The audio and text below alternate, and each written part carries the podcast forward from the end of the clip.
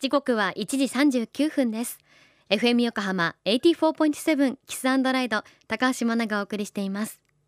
この時間は守ろう私たちの綺麗な海。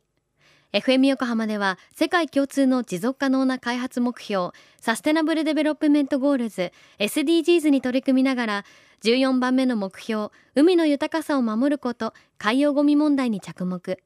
海にまつわる情報を毎日お届けしています。今週はワンハンドクリーンアップ鎌倉の代表サハルさんのインタビューをお届けします。どんな活動をしている団体なのかサハルさん教えてください。皆さんこんにちは。ワンハンドクリーンアップ鎌倉のサハルと申します。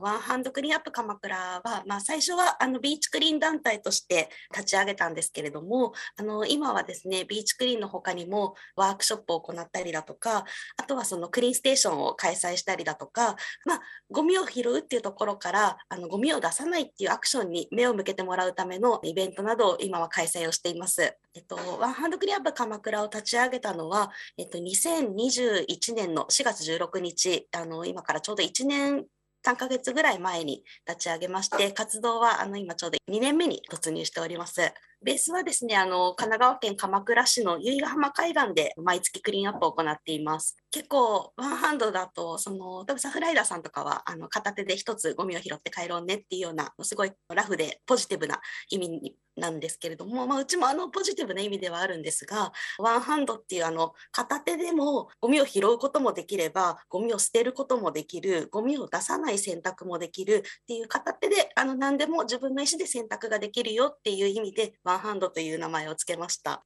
なんかそのやっぱりこうゴミを拾うっていうところだけに注目するのではなくてもうそもそもゴミを出さないあの生活を送ろうねっていうところでこの団体を立ち上げたので私そのことをちょっとすごい伝えたくて夏場とかはあの、まあ、冬場もなんですけど飲み物を例えば今だったら自分沖縄が好きなので三品茶だったりとか、まあ、冬だったらホットコーヒーとかあったかいりんごジュースとかを用意して皆さんに必ずマイボトルかマイカップを持ってきてもらうように声かけをしてるんですね。で、あの私のの方ではあのコッパ用意をしないのでもう本当にそこはあのちょっと尖ってるかもしれないんですけど持ってきた人にだけお飲み物をプレゼントするっていうところででもなんでマイボトルなのかっていうところをそこでお話をすることであのまあ日頃から使い捨てのものを買わないだとかレジ袋をもらわないようにするっていうところのもう本当に誰でもできるっていうところを心がけてもらうようにあの発信はしています。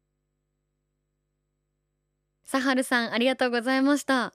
さあこの夏は神奈川の海岸にも海の家建てられていますよね。もう久しぶりの海水浴客の皆さんたくさん戻ってきているようですけれども。実は神奈川海岸美化財団をはじめ本当に多くの方が朝ビーチクリーンをしてくださっているんですよね。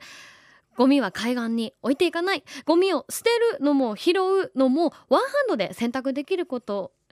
ぜひサハルさんが代表を務めるワンハンドクリーンアップ鎌倉のインスタグラムも覗いてみてください。詳しくは後ほど海を守ろうのサイトからもリンクを貼っておきます。